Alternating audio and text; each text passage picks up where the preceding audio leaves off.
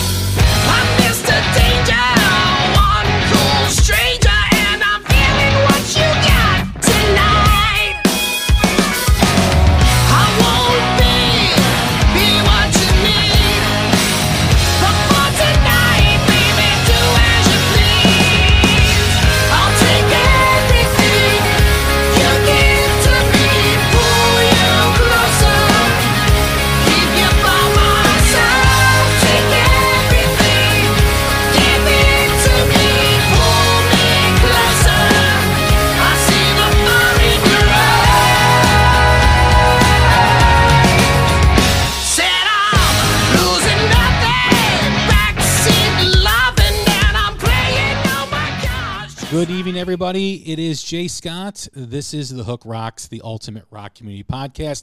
I hope you're doing well, staying safe, staying healthy, getting a little warmer. Hope you, uh, especially in the South, I hope you guys invested in some long underwear and some winter coats because it's been crazy all over. But I think it's getting better for everybody. I know outside here in Chicago, we finally got above freezing and the snow started to melt off the roof and we were able to finally see a little bit of ground. So I guess uh, spring it's on its way. It is just a little under a month away, so at least there's something to look forward to, right? I'd like to welcome in our next guest, and it is from a up and coming band that I absolutely love. Got turned on to these guys probably about two, three weeks ago, and they're from the Carolinas. The band is LA Maybe and my guest today is the guitar player Dallas Dwight. What's going on, man? What's going on, man? Thank you so much for having me. I'm uh, I'm stoked to be on the show. Can't wait to talk some rock and roll. Yeah, absolutely, man. I'm excited to have you. So, it's you guys are like brand new, like right? I mean, this you guys just released your first single like three weeks ago. Yeah, I think you could definitely say we're brand new. I mean, like any band that is quote brand new, we've been around for a while, but um, yeah, for all intents and purposes, we are brand new. So we, uh, you know, went through some lineup changes. Most notably and most recently, we changed uh, lead singers. So up until you know, we've been doing the band for a couple years, and summer 2020, we changed lead singers. Uh, we we changed lead singers. So Albie is the newest member of the band, and uh, and we're so excited to have him. Obviously, he brings a lot to the table. At this point, he doesn't feel like the new guy anymore, of course, but he actually officially joined in August 2020. So yeah, uh, if we're calling that our starting point, and because um, that's kind of when everything started for real. And uh, as soon as we got him in the band, we uh, Rasan, our bass player, and I went up to uh, to Raleigh, North Carolina, where he is, jammed with him for a day. Uh, I mean, immediately clicked. Person, personality wise, musically, music taste. We you know played some music and then hung out afterwards and just talked and stuff, and uh, obviously hit it right off. And that was, I think, on a Saturday we went up there and did that. And uh, the following Friday, he was at my place in the vocal booth, tracking vocals for the new album, Dirty Damn Tricks, which is coming out uh, March 26th. It happened that fast. Um, so, and now, yeah, I mean, it's what, six, seven, eight months later, and uh, the album's coming out, and, and we're rocking and rolling now. There's a lot to get to, and I'm really excited to get to know you guys and know, learn more about the band and a little bit of your history. But before we do that, we always start with the same question every time we have a new guest and that is the essence of the podcast. Just like every rock song has a hook that sucks you in, every rock fan has a moment, whether it's a song, an album, a band, or a performance that hooked you on rock and roll. What was it for you? Uh, for me personally, um, yeah, definitely. Uh, I was on a family vacation to Montana when I was younger, probably about 11 years old, and uh, it was it was my family and another family. We all went together, and the older sister of the other family was just getting into rock and roll. And of course, I didn't know anything about rock and roll. I was probably listening to, to rap or whatever at the time. And uh, just on the on the drive, you know, doing something somewhere, someplace in Montana, she she was like, "Here, check this out." She gave me one of her earbuds and played uh, "Welcome to the Jungle" by Guns N' Roses. And I heard the intro, and I was like, "Okay, this is kind of cool." Uh, didn't think much of it, but when the riff dropped, the when the riff dropped, I was like, "Okay, I'm in. Let's do this. This is what I need to do." I don't know what this is. I don't know what instruments are involved. I don't know anything about anything, but I'm going to figure it out. And that's what it was for me. And uh, yeah, Guns N' Roses to this day is, is still my uh, my number one favorite band. Well, how old were you when that happened? Uh, probably 11. I started playing guitar when I was 12, and uh, yeah, so it had to have been around that time, 11, 12 years old. And then where did it go from there? Like you picked up the guitar. Was there?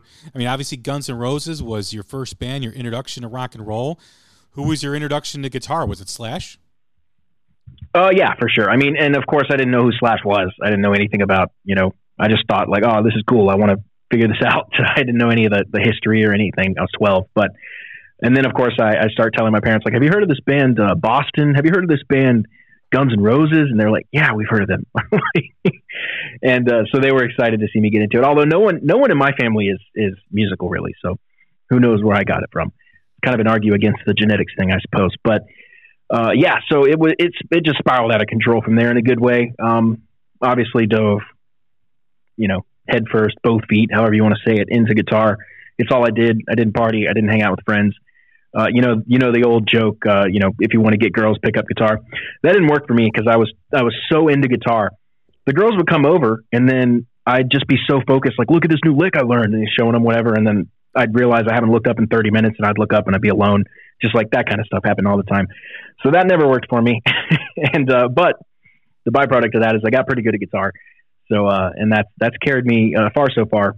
So I'm super excited to be able to, to bring that to the LA maybe. And of course the songwriting and all that stuff. Yeah. Like you said, there's a lot to talk about, but man, I just love guitar, love rock and roll when, love the sound that we have that obviously is inspired by our heroes and i'm just so excited to, to get that out there when did it become i want to get on stage i want to be in a band i want to play rock and roll mm, you're making me dig uh, dig way back in the brain here um, i don't know because it, it kind of always felt that way to me uh, as soon as I could figure out how to play solos and stuff like that, I definitely had that that lead guitarist bone that kind of flicked on and was like, "Hey, everyone, look at me!" And uh, and whenever that happened, obviously the next step was get on stage and and show off, so to speak. I played my first gig, I think, when I was 14 or 15, and we did a uh, it was a trio, three of us, me, guitar, uh, yeah, and then a bass player and a drummer. And we didn't have a singer; we just did instrumental covers of like. Uh, let's see, Paul Gilbert, Joe Satriani, you know, John Petrucci, those kind of people uh, just instrumental shredders, and, and we played a gig at a restaurant, and I wore the tightest leather pants you've ever seen in your life. I had to peel them off. Did you? Well, that's so you were 14 years old and you were in tight leather pants. That's uh, that's pretty admirable. yeah, I was always I was always uh, yeah love love that kind of stuff. You know, you look up to your heroes and sure. you see them in leather pants. You're like, where do I go get leather pants? So, uh, of course, they weren't real leather, but yeah, man, they were uh, unbelievably tight. There's a picture floating around there somewhere of me wearing those uh, at, at 14, 15 years of age, standing on stage in a like a seafood restaurant. Was there a performance? Did you go to a concert and see someone live and say to yourself, "Man, that's that's what I want to do. That's that's the, you know seeing the reaction of the crowd and the synergy between the band and the audience." Was there a moment for you like that? Uh, I would. The short answer is no. Uh, the longer answer is, I guess, every concert I've been to, uh, I, I've always thought, and, and I started going to concerts pretty young. Some of the earliest concerts I went to, I was, I was, I don't know, maybe six, seven years old. My parents were taking me to see uh, their favorite artists, you know, Tim McGraw, Alan Jackson, big country artists at the time, and uh, Rascal Flatts. We saw them at the State Fair way before they blew up. Uh, that was awesome and then uh, yeah, I mean, I saw I saw Backstreet Boys and NSYNC in their heyday, you know, ninety nine, two thousand. That was cool.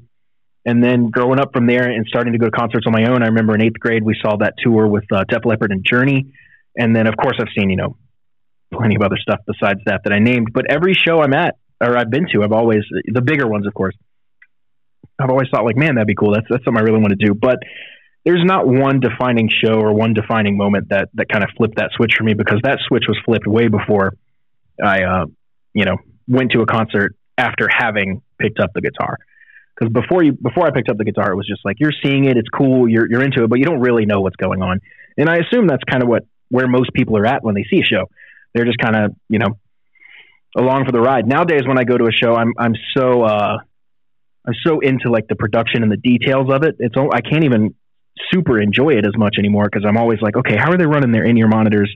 Okay, I see that guy over there. He's he's clearly mixing the in-ears. I wonder how they're getting that wireless tech. You know, just all the all the little details and stuff that go into a huge production. I can't really turn that part of my brain off. So, uh, yeah, and of course, I haven't been to shows in a while. But yeah, so to answer your question, there isn't there isn't just one moment. It was it was kind of every moment, and it was also kind of no moment. You mentioned Slash. You mentioned the guitar. You mentioned hearing Guns N' Roses. What other influences on guitar do you have? Oh, so many. I mean, my my big two would be Slash and Paul Gilbert. Uh, but yeah, I mean, every, there's something something for me in just about every guitar player. I mean, I love Neal Schon, um, all the shredders, Steve Vai, John Petrucci, Guthrie Govan. I mean, just just the list goes on and on and on. But the big two, if I had to whittle it down to two, would be Slash and Guns N' Roses, and I think that comes through in uh, Slash Guns N' Roses, Slash and Paul Gilbert, and that would I think that's that comes through in my in my style and my playing. I think people would be able to pick that out pretty quickly. Paul Gilbert, such a unique player too. I mean, he's so like technical and he's so you know like doesn't miss a note ever.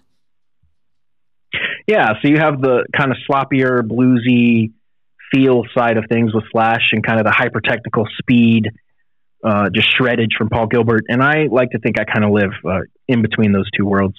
Obviously, not at their level, but as close as I can get. I had the pleasure of seeing. Gosh, this is probably 30 years ago. No, not 30 years ago. Probably 25, 20 to 25 years ago. I saw Mike Portnoy on drums, Paul Gilbert on guitar, Gary Cherone on vocals, and I can't remember mm-hmm. the bass player, but they played it. Was it Billy Sheehan? Probably. It's always Billy Sheehan. I'm trying. to, I, I, don't remember if it was Billy. I mean, yeah, because I mean he has the history of Paul Gilbert and Mike Portnoy, but they were doing this, uh, the Who tribute. It's a, a tribute to the Who, and yeah, was, I know what you're talking about, and I think that might have been Billy. Okay. I did not see it, but uh, let me see. Let me see if I can pull it up real quick while you're talking. Yeah, and it was just amazing. Like you know, Portnoy. I, I was never a big Dream Theater guy, but I, you know, he, obviously he was an excellent drummer by you know, and he had that reputation. And I loved Extreme, and of course, you know, Paul Gilbert and Racer X and Mr. Big, and I, you know, it might have been Billy. It might have been Billy Sheehan I just can't remember. It is Billy Sheehan. I just uh, okay. ama- amazing journey. Yes, that's what they're yes. called. Yes. Paul Gilbert, Portnoy, Sheen, and uh, Cherone. And I just remember Paul Gilbert. You know, I mean, he's got that lanky body like Pete Townshend did. And oh yeah, he's like six. He's like six three, six four, and he's yeah. totally deaf. When you talk to him, he yeah. can't hear you because he's so tall above you. So he has to like lean down and what'd you say?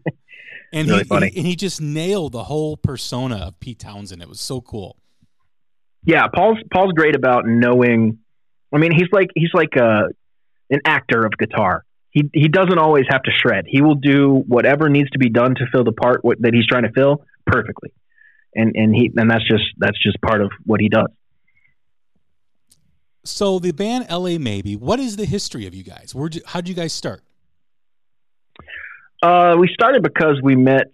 Um, I met mainly, I guess, me and the drummer met Ryan uh, doing a Journey tribute, and we traveled the, the nation. And, and I played Neal Schon, and he played Steve Smith, and uh, we did a lot of shows like that. And then and then when it was time to move on for that, we decided we wanted to do our own thing. Um, realized we needed some sort of income, so we got kind of caught up doing you know the classic bar variety band stuff where you're playing just you know any and everything to a to a bar full of people that aren't paying attention and that and that was the case all the way up through uh, the beginning of 2020, and it was going to be the case through 2020 and beyond until the pandemic hit. And we decided to take a step back after all our gigs got canceled and say, hey, we don't want to do this anymore. We have this stack of songs we've been working on. Let's just get the right guy in here to sing them. Because I think I, I think I met him basically, you know, when we met Albie, and uh, and let's and let's do this thing with you know with everything we have because I think we I think we can make it work. So so far it's been awesome. Uh, but yeah, that's the history. So some of the songs on the album were written as far back as 2016. Uh, you know, at least bits and pieces of them, and then some of them were written weren't even done writing by the you know when we were recording the album. So we were writing some of them all the way up to the finish line. And uh, yeah, I think it all came together at the at the eleventh hour. And uh, as as of this recording, the album is officially done. It's mixed, mastered. It's with our PR people. They are sending it out to get reviews. You know all the good stuff. And uh, and we couldn't be more excited.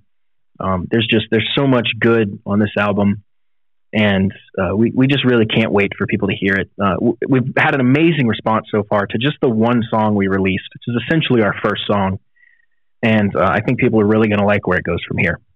My 14 year old son is who turned me on to you guys. He he sends me music all the time via text, and you know he sends me you know the link to LA Maybe. He's like, Dad, you got to check this out. It's really cool. And I'm like, okay. So I start playing it, and I'm listening to it, and he he comes in wherever you know wherever I was in the house. He's like, "What do you think?" I'm like, "I'm like, this is awesome. This is badass. This is so like a great rock and roll vibe. It's it's it's really really good." Yeah, that's exactly what we want to deliver. You know, there's no um, uh, political lyrics. There's no shock value image. There's no anything. You know, it's just like you said. It's just straight ahead rock and roll. We want people to listen. We want people to have a good time. We want people to escape their uh, their lives for a minute and come with us on a journey of, of rock and roll. So if you're down for that, you'll like us, and, and that's kind of what we're trying to do. There's not there's not really any any more to it than that. We're, we do not take ourselves too seriously. We're just rock and roll musicians. Try to write some party music. Everybody have a good time. We'll all have a good time. Let's just do that. was that the essence of the band that you guys were going for? Is like, hey, you know, good times, you know, party rock and roll. You know, did you were you looking for that in the other musicians that when you were forming this band? Um, I would say yes. I think one of the biggest things we were looking for uh, is is a personality that fit with us. Uh, that's obviously key, probably above everything, and we absolutely have that. You don't want to hang out with the six of us; we are obnoxious. And uh, and then the uh, other thing, of course, was musicianship. Um, we have a, band full of killers, and it's it's awesome to be a part of uh, because all of us are music instructors professionally, uh, except for Albie. He has another job that he does. He sings for uh, a Guns N' Roses tribute in his free time. Uh, so he does that, and the rest of us teach music. So all of us are, um, you know, skilled and trained on our instruments. And, and when we get together, you don't know what's going to come out. We could have, you know, anything from classical piano to jazz comps to gypsy jazz, you know, funk, rock, pop, any R and B, hip hop, anything can come out of us at any time when we're jamming, and uh, and we love to do that. And we've incorporated some of that into our live show, which we really can't wait to unveil.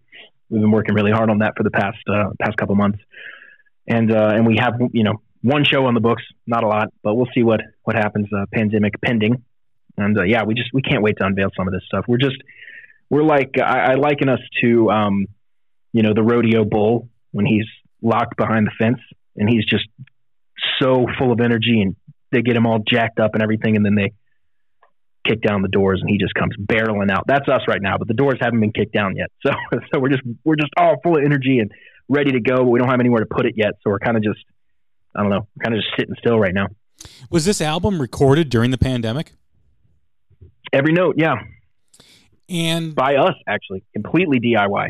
It was so, you know, home studio or did you guys how did you guys do all that?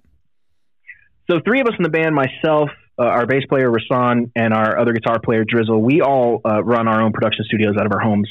So between the three of us, we were able to record every single note you hear on the album, including uh, the gospel choir, the gang vocals, all the little congas, percussion, triangle. There's all sorts of sneaky stuff on this album that you wouldn't wouldn't pick up on, uh, you know, just with one listen and yeah, just just all of us putting our heads together, we were able to do this thing uh, completely by ourselves. And then once we had it all tracked, we sent it up to our good buddy Machine, uh, mix uh, mix engineer up in New Jersey. He also has a studio in Austin with a slew of credits. I mean, credits a mile long. This guy's done things like Lamb of God, Clutch, Four Year Strong, Crobot, all kinds of stuff.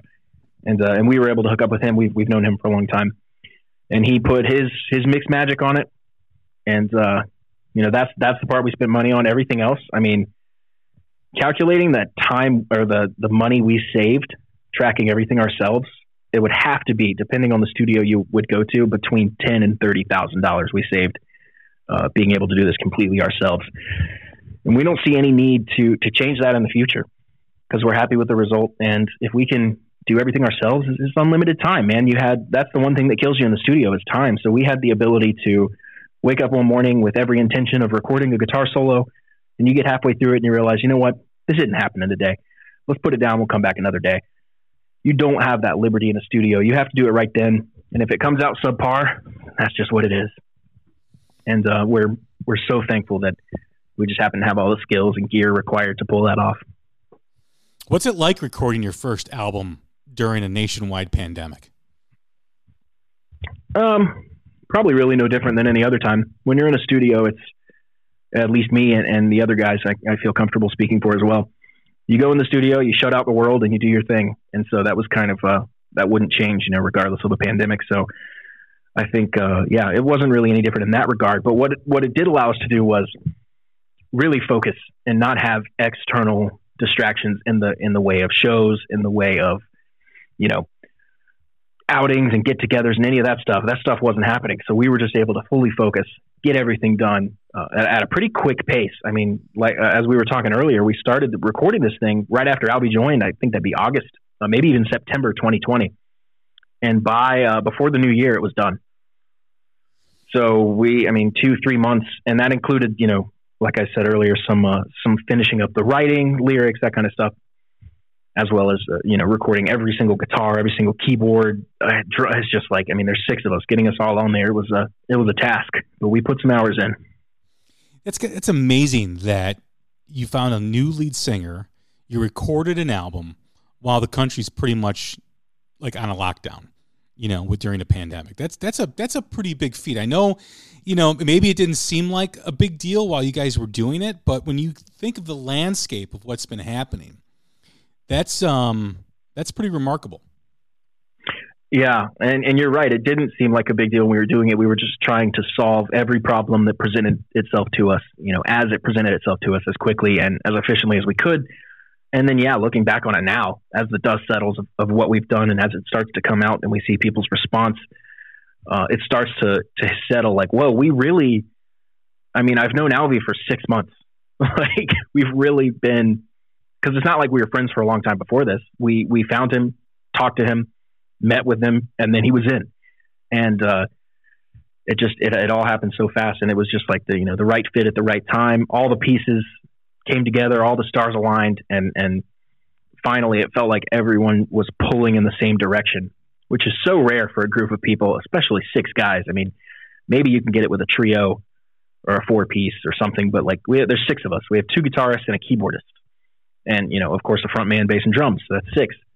And uh, yeah, it's amazing that we can get anything done, but we have the right group of guys, and that's what I would say to any band starting is um, you'll know when you have the right group of guys and and you won't know that you know but you'll know when you don't as well you'll have that little feeling in the back of your head like this should be easier and uh, and that means you don't have it yet well there is something to be said about healthy tension right i mean when you think of some of the big bands that have gone on to have great success they always do more times than not have a little bit of that tension where it kind of creates and causes that great music to be recorded. Yeah, I suppose a lot of those bands broke up. so that's true. That's true. I don't know about that, but uh, but uh, yeah, and, and that's not to say you know we're all buddy buddy all the time. We definitely have our our our bickers, our bickering, and our uh, and our disagreements and stuff. But we also have our eyes on on the big vision, and we don't let the little problems get in the way and slow us down. Uh, and, and by and by, you know, we're we're family, we're brothers, we have everybody's back, and uh, and we're going to take this thing as far as we can. When you are recording the album, I, I, had a great conversation with Tyler Bryant back in the fall, and they were talking. Oh, love him! Yeah, yeah. He was talking about their new album that they released in October, and he mm-hmm. felt that and, and great they, album. Yeah, and they recorded all that in his basement, and perfect. Yeah, he said it was an escape for them. It was a way to tune out everything just focus on music, play some music, and just forget about what's happening. Just forget about what's happening out there. Did you feel something similar to that? Um, yeah, absolutely. But and I would also say that I, I feel that every time we're recording something. Um, it's like almost like time doesn't exist. You know, you, you kind of forget your phone exists. You set it down next to you and you don't even remember it's there until after you're done. And you just get in the zone, you get in the flow state, things start happening. And, and before you know it, you look up and five, six hours has gone by. It's very so absolutely, but yeah. But I don't know that that's something exclusive to being in a pandemic. Um, maybe it, maybe there's more to tune out in the pandemic, but um, yeah, I think uh, I, I, at least me, I'd tune out everything anyway. So it's very similar to the story you told at the beginning of the interview with you tuning out the girl that's sitting next to you while you're playing guitar. So music has really always been that way for you to tune things out. Absolutely, and whether that was deliberate or not, I don't know. But it just kind of it just kind of ended up being that. I guess music is is the first mistress. Maybe that's the best way to put it. Was there any thought to delaying this, pausing this album until there was a better a better idea of what was going to happen in the future? As far as uh, pandemic or well, band or what? Well, as far as the pandemic, I mean, you know, there were a lot of bands that were supposed to release stuff in 2020 that held on to their albums. There's some that did release stuff last year, um, just because of all the uncertainty. And now they're releasing albums. And was there any thought for you guys to say, hey, maybe push this back towards the end of 2021? Why was it important for you guys to yeah. put it out in March? There was um, there was no thought of doing that, um, and that's interesting that you bring that up. That I don't think that thought's ever crossed any of our minds until maybe even just now um, because I and I think it's a happy accident that it worked out the way it did because uh, we chose March uh, mainly because it was what worked with our PR company schedule, and um, and that's what they advised us to do. So we went with that. Uh, what we wanted to do was release it release it as fast and as soon as possible. Um, that made sense because of course you have to go through a release schedule, promote, talk to awesome people in podcasts like you, and and get you know the hype going. So we knew we had to do that. But you know, of course, we're impatient to get our music out there, so it's it's killing us. Like I like I mentioned the rodeo bowl earlier. Uh, but all that being said, um, I'm kind of losing my train of thought here. You were mentioning uh, what was what was the just, last part of your question there? Just to see, like you know, why you guys, you know, why why you didn't delay it and put in and put it out now. Basically, you know, was there any thought uh, to putting it out later so, in the year? so I think the happy accident is uh, first of all, if we put it out later in the year, we're probably going to be competing with everyone else that's going to be doing that, and we're going to get buried. Uh, so that's one thing. But we're the biggest thing is we're a brand new band. The pandemic hit us at a perfect time. Nobody knew who we were, it, and, and, it sucks for a lot of people, and it sucks for us in some ways too. But as a band, it the pandemic actually came at a perfect time, and it was a, a huge blessing in disguise uh, for how it helped us uh, shut everything down, regroup, get the right members in the band, record and release an album, or, or, not release yet, but record the album, get it done. All that happened when nothing else was able to happen. So we basically got a free pass to just basically go to work and huddle up and figure out our next move. And so far, it's working great. We're we're so happy that it that it worked out the way it did. And we wanted to. Um, I think March is perfect because we're still kind of in this thing, and March it'll be a year of this and I think people are right at that spot where they're going to be ready to get out there. Uh, we're going to start seeing things open up hopefully soon, and uh, it's it's time for something new. And I think that's where we're going to come in and, and, deliver something new, something fresh that nobody expected from a band that nobody knew. And and I think it's going to end up working out perfectly, even though it might not have been as calculated as we uh, could have been when you look to what's going to happen in 2021, you mentioned something that's very true. Um, many people think there's going to be a logjam with music that's going to be released over the next 12 months because people have been hanging on to stuff that was supposed to be released in 2020.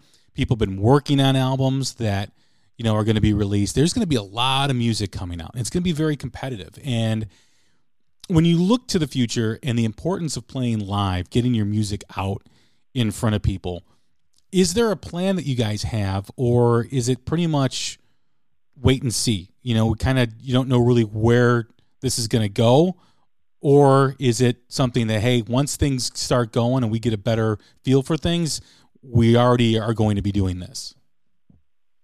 Yeah, uh, I would probably say definitely the latter. We have to kind of wait and see. We definitely don't want to commit to bookings too early and, and have to cancel a bunch of stuff or anything like that. And I think that's what a lot of people are are also doing as well.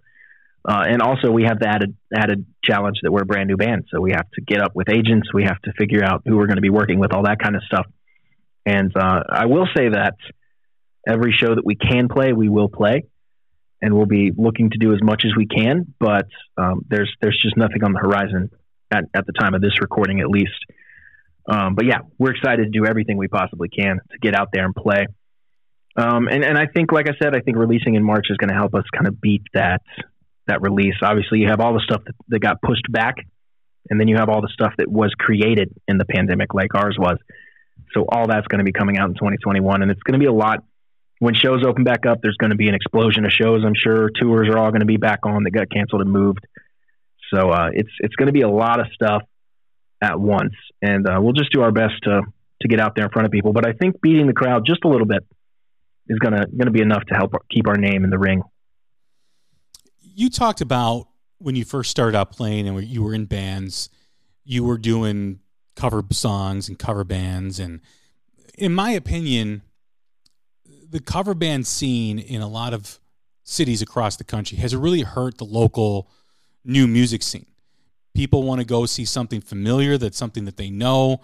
Festivals no longer hire the original local band, they hire the, you know the band that's like the human jukebox when you know that, when you see that, and obviously there's a lot of musicians that played in cover bands. One of the biggest bands of all time started out as a cover band. That was Van Halen.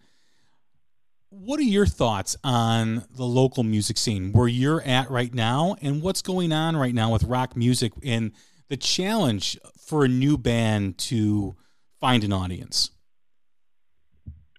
Yeah, I think uh, there's a lot to say. that the the rock scene in Charlotte is is pretty good. There's not a there's not a ton of us, but there are certainly some of us.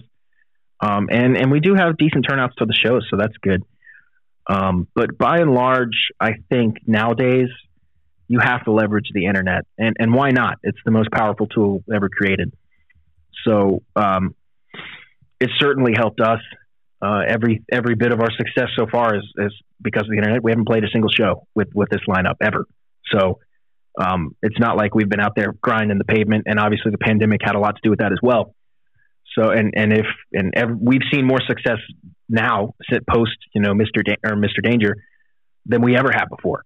When we were playing 40, 50, 60 shows a year, which obviously isn't a lot, but it was a lot to us at the time. We never saw this success, and um, so I think that's what I would say is definitely look look at what you're doing. And something I wish I could have realized earlier was look at what you're doing, and if people aren't responding, don't blame everyone else. Look look inward because I now see that with a few ch- with a few factors changing, and if you believe in what you're doing, you know I, I believed that the music we had was good, but we just didn't quite have every every element in place. And once we got every element in place, that that belief that I had was validated. We have a lot of other people saying, you know, this is awesome, this is good. We see we see bigger numbers than we've ever seen on on stuff we've released, and we've released uh, some music before. Uh, it's buried now, and we never saw any anything even close to this. And you know, your first instinct is to say, "Oh, rock's dead, the scene's dead." Blah blah blah. It's never your instinct is to go like, well, maybe we didn't quite do it good enough. Maybe we're not quite good enough. And I would encourage most people in a lot of facets of life to look inward before outward. But uh, it's just it's hard to do. It's hard to look in the mirror and say I suck. I got to get it together. And sometimes I think you have to do that. And um, we did that, and we we still do that. And I'm really really proud of us for that. And um, I think that's going to help us a lot in the long run. I would encourage others to do the same. We talk a lot about the state of rock and roll on this podcast, and just how I know there's quotes all the time rock and roll is dead. We know that's not the case. We know rock and roll is still vibrant, it's still alive, it's thriving. I believe more now than ever. There's more bands, there's more platforms for you to discover music, there's more platforms for bands to push their music out. There may even be too many platforms. I know that's been a discussion too as well. I do think though relevancy matters and when you look at the relevancy of rock and roll, it has struggled with that over the last decade or so. Um, I do think that the connection with the youth is probably the most important thing. I know a lot of rock fans worry about fellow classic rock fans, and I think that you shouldn't worry about the classic rock fans. The demographic to, to, to get to know and to capture is the youth because once the youth is your fan or a fan of you, they're always going to be loyal to your music. What are your thoughts on you know the the the state of rock and roll? I mean, there's so many great new bands out there, including yourselves, that I think it's right underneath the surface. And I know there's a lot of momentum going into 2020. And I think that momentum is starting to pick back up because there's been some great albums already released so far this year. And there was some great stuff released at the end of last year. There's a lot of things to celebrate about rock and roll. And I think it is the perfect time when young kids are sitting at home, e learning, doing the same thing every single day, getting that angst, getting that anger to connect with rock and roll. What are your thoughts? Yeah, absolutely. First of all, I'm glad you said there's a lot of good rock bands because there are, and uh, it's really, really frustrating for me when I hear people say, you know, there's there's no good rock, and and thankfully I'm hearing that less and less, uh, which is nice. But yes, you are right. We have to target the youth um, in a, in a positive way because that's where all things will will inevitably go. That's the future. Uh, I was I, I love to talk about this. this. is one of my favorite topics to talk about in interviews. So I'm glad you brought this up. Let's consider uh, the history of rock music some of the earliest. I don't know who would who would you say some of the biggest uh, biggest rock bands you know that kind of paved the way for everything. Who would you name? Ooh, going yeah. back, going back as, as far as you can, uh, you know, within reason. I mean, you know, obviously, I don't want you. I don't want you to name like lute players from the from the 800s, like like like bands that we know. How did you know I was going to do that? Um, I know. I would say, you know, just off the top of my head, Zeppelin, ACDC, Van Halen, um, Guns N' Roses. Okay, perfect. Yeah. Perfect. Let's start there. Let's start there. All of those people, obviously a couple exceptions, are still alive. Uh, so rock and roll is very, very young. And so let's consider in 30 years when all of the people you just listed are not going to be here anymore maybe a couple exceptions, but they'll be in their 80s, in their 90s, and they're not going to be out touring big stages. Uh, what does rock look like then?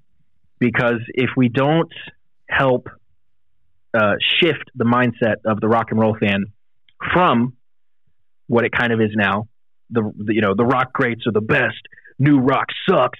If we don't shift that, then what does rock look like when all those people are gone? Does the whole genre just just shrivel up and die, or does you know does it thrive? Does it become vibrant with bands like with bands like uh, Dirty Honey, who has a new album coming out, Blacktop Mojo, who's in the studio right now working on their album, Small Town Titans just released an album last uh, last couple months in 2020, incredible album.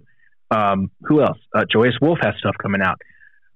South of Eden has an EP that came out not too long ago. These are the bands that are going to carry the torch, and uh, us, of course, too. Let's not leave us out of the equation. That's why I'm talking.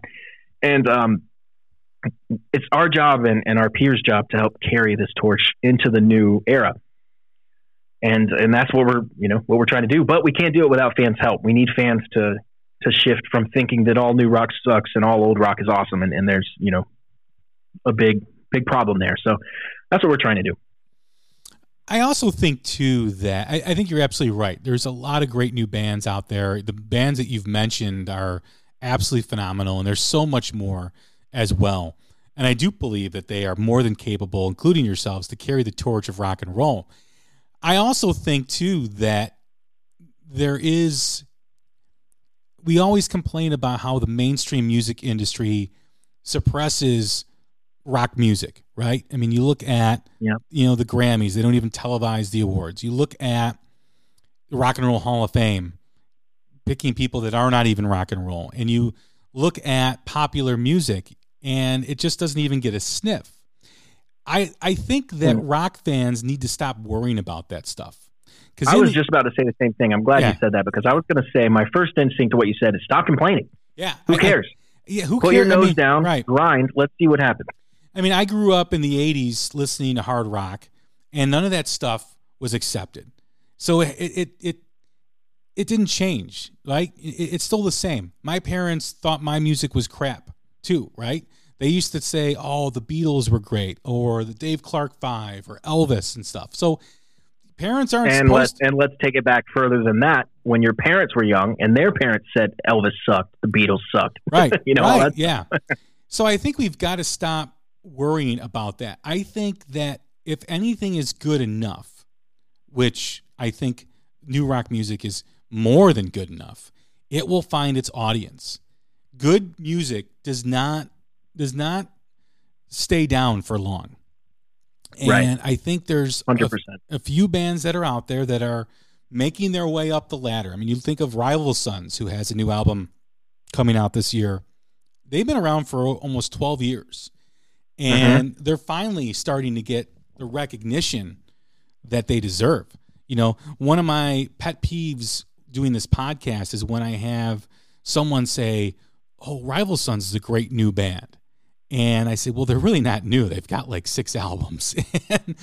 but the the thought process is is that person just wasted six or 12 years of enjoying their music because they had the idea that new rock sucks. But after hearing Rival Sons, you're like, wow, these guys are really good. And there's so many other bands out there that are like that in the same boat. Now, I know what people talk about too. I do know that there was a period of rock music where things started or things sounded very cookie cutter. Things the you know the recordings sounded very much the same. And listen, those bands have their fans too, and they should have their fans. You know, no one should like the same thing, or you know, there should be enough for everybody to go around. But I think when people compare that to the bands we mentioned, they unfairly put bands up against each other. Well, this doesn't sound as good as Led Zeppelin. Well, this doesn't sound as good as Motley Crue. It's not supposed to. It really isn't. It's supposed to have its own identity. Just like yeah, and I also yeah. disagree too. I think you know, factoring in modern production techniques, a lot of the stuff coming out now sounds a lot better than a lot of that classic stuff. Right, if you're right. just talking Yeah. sonically, No, I'm, I'm I'm talking, but just it's it seemed like for a period of time, maybe like ten to fifteen years ago, a lot of the the music and the sonic sound of it sounded almost the same. Right? There was there was Yeah. there was not a there was not a, as much of an identity as there is now with the bands that are coming out. Like it was very hard for me at least to differentiate between one band and another and another 15 years ago. Where now I know the difference between Dirty Honey and Blacktop Mojo and Joyous Wolf and South of Eden. I can hear the difference. And I, I think when a classic rock fan who maybe was in their 30s when all that stuff was coming out, they they stick to that example as what rock and roll is now, and they refuse to give anything else a chance, which I think is wrong, and I also think it's pretty boring to not do that too as well. I mean, I'm a sports fan, and I've I've mentioned this example many times. If I'm a Cubs fan, right, which I am, and they have a player that gets traded or they have a player that retires, I don't stop being a Cub fan, right? I I Yeah, want to know more about the rookie who's playing, who's replacing that guy, or the new guy that's coming in that came up from the system, who they drafted or who they signed. I want to know the new people because I'm still a fan of the team. Well, if you're still a fan of rock and roll, it's the same thing, right? You know, like not all these bands Absolutely. can stay, not all these bands can stay together forever and there's going to be a band behind it coming up. So get to know those bands. I mean, that's the simplest way to really put it. yeah, and and then the question becomes, okay, so how do we how do we get more people on board? And the answer to that would be we need people like you, people like me, people like a lot of the people I know to to share these bands with people that need to hear them because the bands are the bands are good. The bands are amazing. They're, the music's going to speak for itself. You just have to put it in front of someone and then let it do its job. Uh, and if they don't like it, then they don't like it. That's fine. It's not for everybody, but a lot of rock fans would like a lot of the music coming out, and and they just don't know about it. And they will soon enough. You know, we're all doing our thing. We're gonna take it as far as we can. Uh, and to that end, we're actually starting our own podcast called uh, Your New Favorite Band, That's which is that's that's literally the job of that podcast. We're going to highlight new bands, discuss new bands, uh, promote ourselves as well. That's obviously part of it, and um, the whole point is to try to get the scene, in not just the local scene, the scene of the new wave of classic rock, in front of more people, and, and share our friends and, and our peers with as many people as we possibly can. And uh, and and a podcast is a great way to do that. And the other reason we decided to start a podcast was because uh, we don't have any shows right now. So the, the way for us to stay in front of people and get ourselves out there uh, on a weekly basis, on a, you know whatever it is, is through a, a modern medium like a podcast. That's fantastic. That's a great idea. That's very unique. Um, yeah, I haven't I haven't heard of that. I know some some musicians have their own podcast. I know Todd Dan McKerns, who plays in Slash's band, has one. Mm-hmm. Um, yeah, I, I, am no Todd.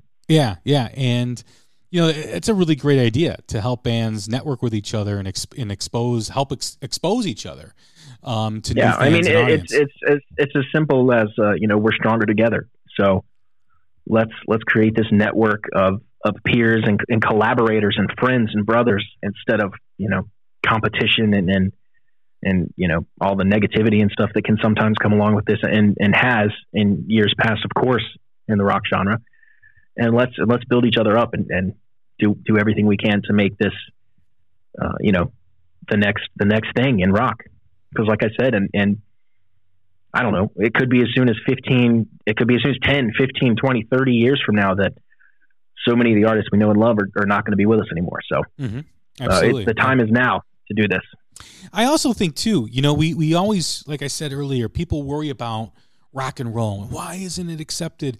When you look at the last couple years, you look at let's start with the Motley Crue movie, The Dirt, and the fact that that was a number one movie on Netflix.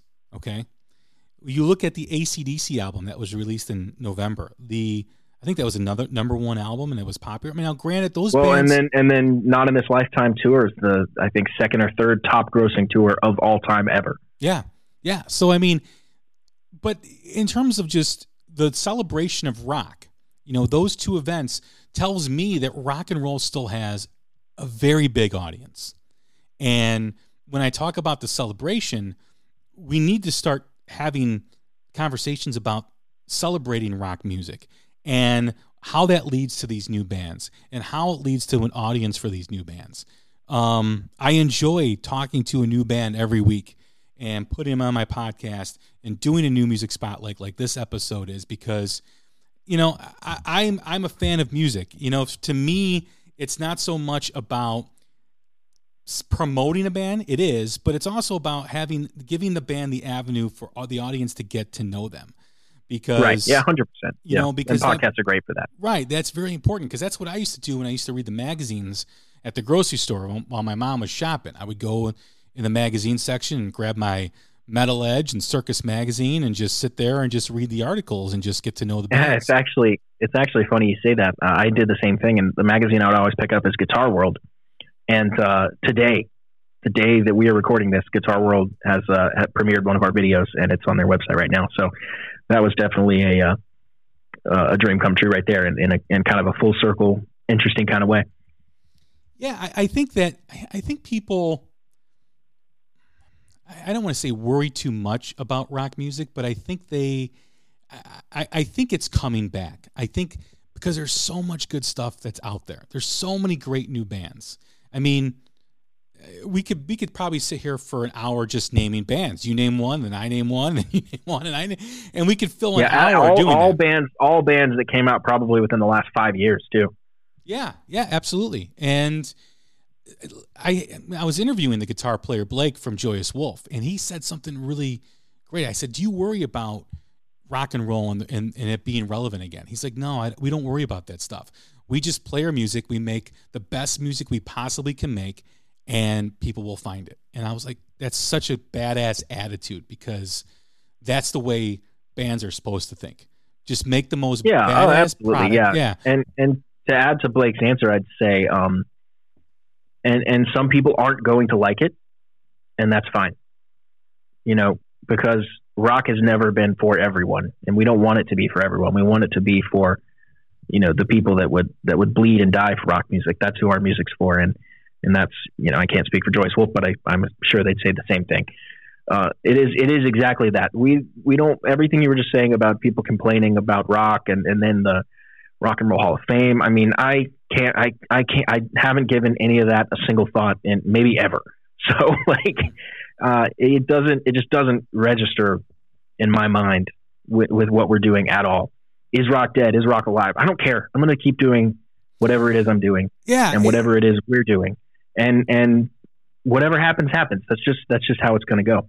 Yeah. When see, people make that statement, I'm like, well, uh, I just listened to like 10 new rock bands today. So what are you talking about? It's dead. It's not dead. Yeah, and I think, know? like I said, it's it's the it's the societal mind shift that we have to work on with with the full rock fan collective. Right? There's so many different rock fans out there, um, and and not even factoring in like metal and stuff. So uh, you know, it's just going to take some time. Enough bands are going to have to get out there. Enough bands are going to have to get big. We saw Greta Van Fleet kind of break down the doors. That was awesome, uh, and and they honestly probably paved the way for a lot of the rest of us. So when I saw that happen, I was super thrilled that uh, that I that it, it told me when I saw them break that uh, there's a demand for this kind of music. So I'm I'm think we're in the right genre, and that wasn't a calculated decision. We're just again writing the music we want to write, but it seems like the timing might just be working in our favor for once. So. I mean, the song "Mr. Danger," which I think was your first single that you guys did. Yeah, but it's the only one out right now. Sucker Punch is coming out uh, this Friday at the time of this recording. That's February 26th. That's our second single and then the full album drops uh, March 26th. That's awesome. But the song "Mr. Danger," I mean, when you hear it, I mean, you can't help yourself. But man, this is just kick ass. This is what rock and roll should be. Yeah, I definitely appreciate that. That's uh, that's really good to hear. That's exactly what we're going for. So, you know, bob your head, tap your foot, head bang a little bit. Let's uh, let's play it loud. And um, I mean, we're going to get out there and, and blow the doors off with some shows just as soon as we're allowed. So, we're super excited for the one we do have. what is you know next in terms of music? I know I've talked to a few musicians, a few bands, and they've said we've got enough for two albums. And over the next 12, probably 12 to 18 months, there's going to be a lot of new music. There's going to be so much. And then I, I have this vision, you know, because I'm all this is the way I think. I look, I look, I look to the next 12 to 18 months, and I'm like, and then what happens? There's not going to be any music for like a year from anybody because everybody released their stuff in 2021.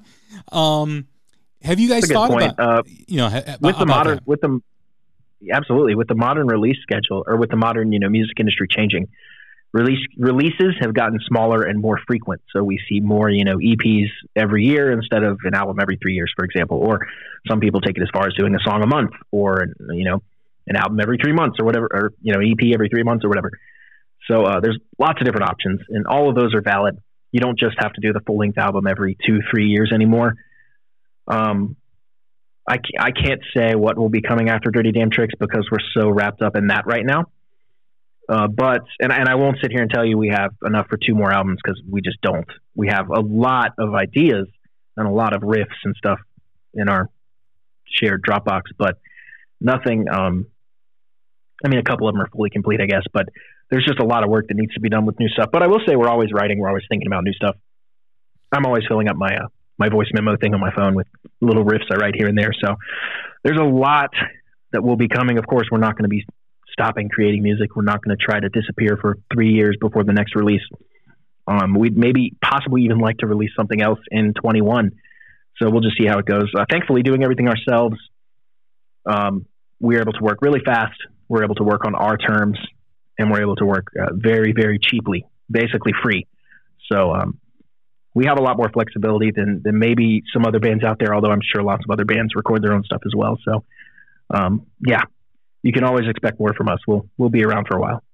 I also think, too, that it's important for you guys to develop material after this album, like when you're on the road and come up with stuff because experiences always leads to creativity. And for your band right now, like you said, you've, you've, haven't played a live show yet and I don't want to say it hurts your creativity, but your creativity could go in a different direction, not in terms of sound, but just collaborating more, being on the road, being on a bus, being, you know, playing gigs.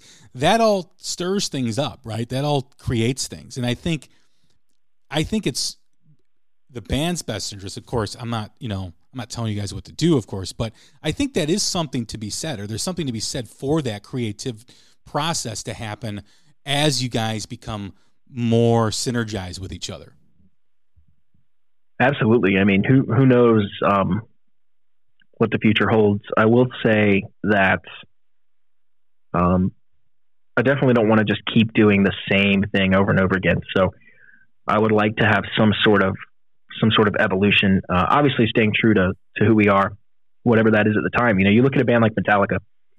Uh, people definitely say they have good albums and bad albums, but I would argue that at whatever stage they were in their career where they released whatever album you consider to be bad, they were being who they were at that time. So whether that lined up with what you wanted them to be or not, I think that's something to be respected. And I hope we take a similar path. Um, I hope we always release things people like, but I know that probably won't always be the case. And certainly not everyone will like everything we do. So um, we keep all that in mind. Just keep doing what we're doing. And, uh, and, and I'm a big fan of evolution and, and creativity and doing everything we can, but also staying true to that rock and roll sound because that's what we like. That's what we started uh, as a group, you know, to do. So we'll certainly have that element. But we have keyboards, so we'll see how we implement them in a creative way. Not a lot of bands have a keyboardist these days, so we we love Josh. We're so excited. He brings a lot to the table, and it's so fun to just hear keys in a, in a big rock band. You don't hear that so often. So that certainly came from our love of the Black Crowes, and uh, and and the way they're, they're a six piece, so the way that they uh, you know implement keys into their stuff, love it. So that's kind of why we even started looking for a keyboard player, and then of course Josh just fit like a glove. So we have a lot of potential with with keys and, and things like that, and, and some of that's on the album already. So again, I just can't wait to get this out there and, and have people hear everything we have to offer because it's not. It's I'm I'm not going to spoil it for you, but it's not all Mr. It doesn't all sound like Mr. Danger. In fact, Mr. Danger uh, definitely stands out as the one that sounds the most inspired by ACDC. And the others, there you'll definitely hear some ACDC inspiration, but it's not in that lane as much uh, at all. It, Mr. Danger is the one that dives into that the most. So if you're expecting, you know, more ACDC sounding stuff, you know, 10 songs that sound like Mr. Danger, it's not that. There's a lot of stuff on there that'll, I think, throw people for a loop that they're not expecting uh, in a positive way. So I'm just super excited to get that out there and start start seeing what people are reacting to, what people are not reacting to. There's um there's something for everybody on this album. What is probably the biggest challenge you guys have right now? Is it finding an audience? Is it you know putting out the record and touring? The pandemic. What do you guys feel um, will be something that you have to look out for in 2021? Um, being a new band, we have a lot of challenges. We don't have any uh, you know, official representation. We don't have any official label. We don't have any official booking agents. Um, the the one thing we do have is, is, an amazing PR team that has been helping us, uh, and, and, we love them to death. And they're honestly probably more responsible for our success so far than we are. So we're super happy to have that. But that's our biggest challenge is going to be assembling the team, assembling the right people that can that can fill in the gaps to what we can't do for ourselves, and uh, and we, we can do a whole hell of a lot. So it's going to take a good team, and and uh, I'm looking forward to meeting those people and, and seeing what we can do to get out there as much as we can. Because yeah, booking is going to be the hardest thing, and, and, part of that's the pandemic, and part of that is uh, just knowing the right people to work with. So that's going to be the biggest challenge. Other than that, I think the music speaks for itself, like so many other bands in our genre, their music does as well. And and then the problem becomes okay. Let's just uh, how do we get people to listen to it? Because once they listen to it, I'm I'm I'm sure they're going to be into it if if it's the right person. If we're targeting a rock fan, they're going to like it. So how do we get it to as many rock fans as we can? So that's the that's the next thing there. Well, Dallas, it's been a great conversation. I do appreciate you coming on. Thank you very much for doing the podcast.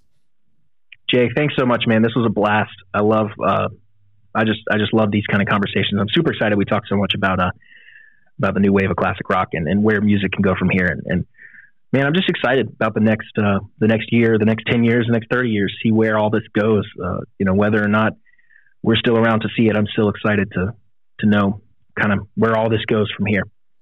Tell everybody where they can find you and what's coming up for LA Maybe. Uh, the best place to stay up to date with everything we're doing is is absolutely lamaybe.com. Uh, scroll to the bottom, sign up for the email list. You'll get 10% off of uh, merch, which is pretty cool. But either way, lamaybe.com will lead you to all of our socials, your social media platform of choice, your streaming platform of choice. We are everywhere. So just give us a Google if you can't find that. But the website is the best way to stay up to date. And then signing up for the email list is the absolute best way to stay up to date because uh, I, I personally send out uh, a weekly newsletter to everyone on that list, updating them on what happened that week, what's coming up, what's coming out. And uh, we'll be, you know, of course, sharing podcasts and stuff like that when that happens in the future. And new singles. Uh, we we frequently drop teasers and, and things that no one else has seen there. Uh, we share you know exclusive deals, all kinds of stuff on that mailing list. So if you want to kind of really be in the know, that's the best way to do it. Otherwise, just check out our socials and uh, yeah, we respond to to pretty much every comment and stuff we get. So send us a message. Awesome. Thank you very much, Dallas, for doing the show. Yeah, man. Thanks so much. Let's uh, stay in touch and let's talk again soon. Absolutely, man. Absolutely. All right, everybody. Thank you very much for tuning in. Check out the band LA Maybe. Great new music. Great new band. Their new song Sucker Punch comes out February 26th. This probably will air after that, but I know you guys have checked out the first single that they released here a couple weeks ago on my Twitter feed. So keep enjoying this band. Once again, that's Dallas Dwight. I'm Jay Scott. This is the Hook Rocks, the Ultimate Rock Community Podcast. Stay safe, stay healthy, stay warm, and we'll talk again soon. Thank you.